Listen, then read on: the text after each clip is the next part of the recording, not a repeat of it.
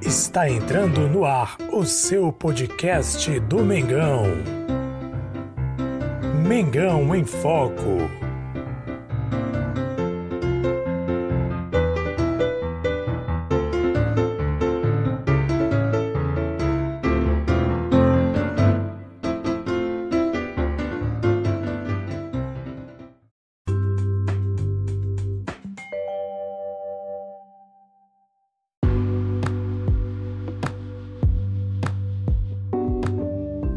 Salve, salve nação rubro-negra, Jesus Massa com vocês mais uma vez aqui em Mengão em Foco.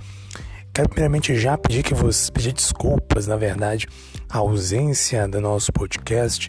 Infelizmente, nos últimos dias agora, últimos sete dias, estive cometido aqui de uma virose, que eu não sei exatamente se é exatamente aquele vírus, né, que tá por aí, esse vírus maldito, vamos dizer assim, que tá assolando. Eu fiquei muito ruim, muito fraco, inclusive você pode perceber pelo meu tom de voz, né? Não tem aquela empolgação tom de voz, porque eu ainda estou um pouco debilitado por questões mesmo da voz, tem um pouco de tosse, um pouco de gripe, mas enfim, estamos aqui. Quero ir aos poucos, começar aos poucos, para também não forçar muito e trazer informações melhor queridão. Então, desde já quero pedir desculpas aí à audiência por não ter vindo aqui essa semana, por exemplo, ter coberto o jogo do Botafogo, falado sobre o jogo do Botafogo.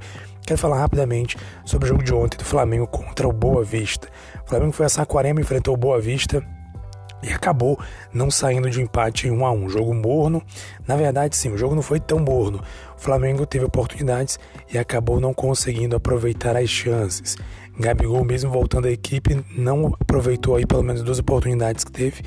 E Rodrigo Muniz também teve chances claríssimas e acabou não marcando. O Flamengo começou perdendo por 1 a 0, levou o gol logo aos 22 minutos e Vitinho ainda no primeiro tempo empatou o jogo e ficou por isso mesmo. O Flamengo tentou, tentou, foi para cima, pressionou, mas não conseguiu concluir a gol de maneira que fizesse o gol. Teve bola na trave, teve defesa do goleiro do Boa Vista. Teve também lança aí de gols desperdiçados na cara do gol.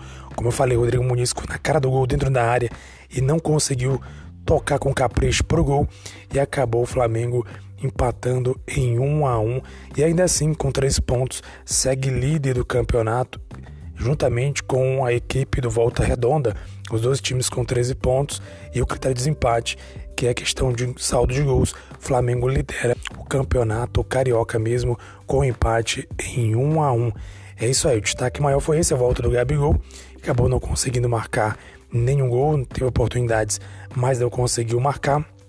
Rodrigo Muniz, o artilheiro do campeonato, com cinco gols, também teve chance, entrou no segundo tempo, porém não conseguiu também converter a melhor oportunidade que ele teve no jogo.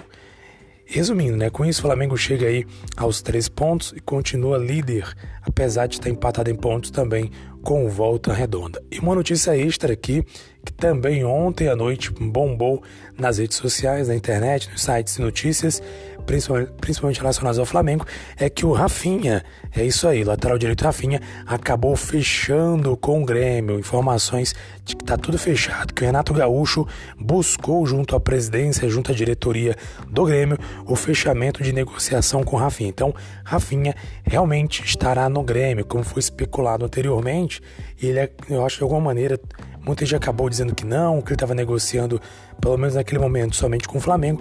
Parece que o Grêmio agora de vez fechou a negociação com Rafinha e Rafinha vai apresentar as cores do time gremista. Agora vamos esperar para ver aí sucesso para o Rafinha, né?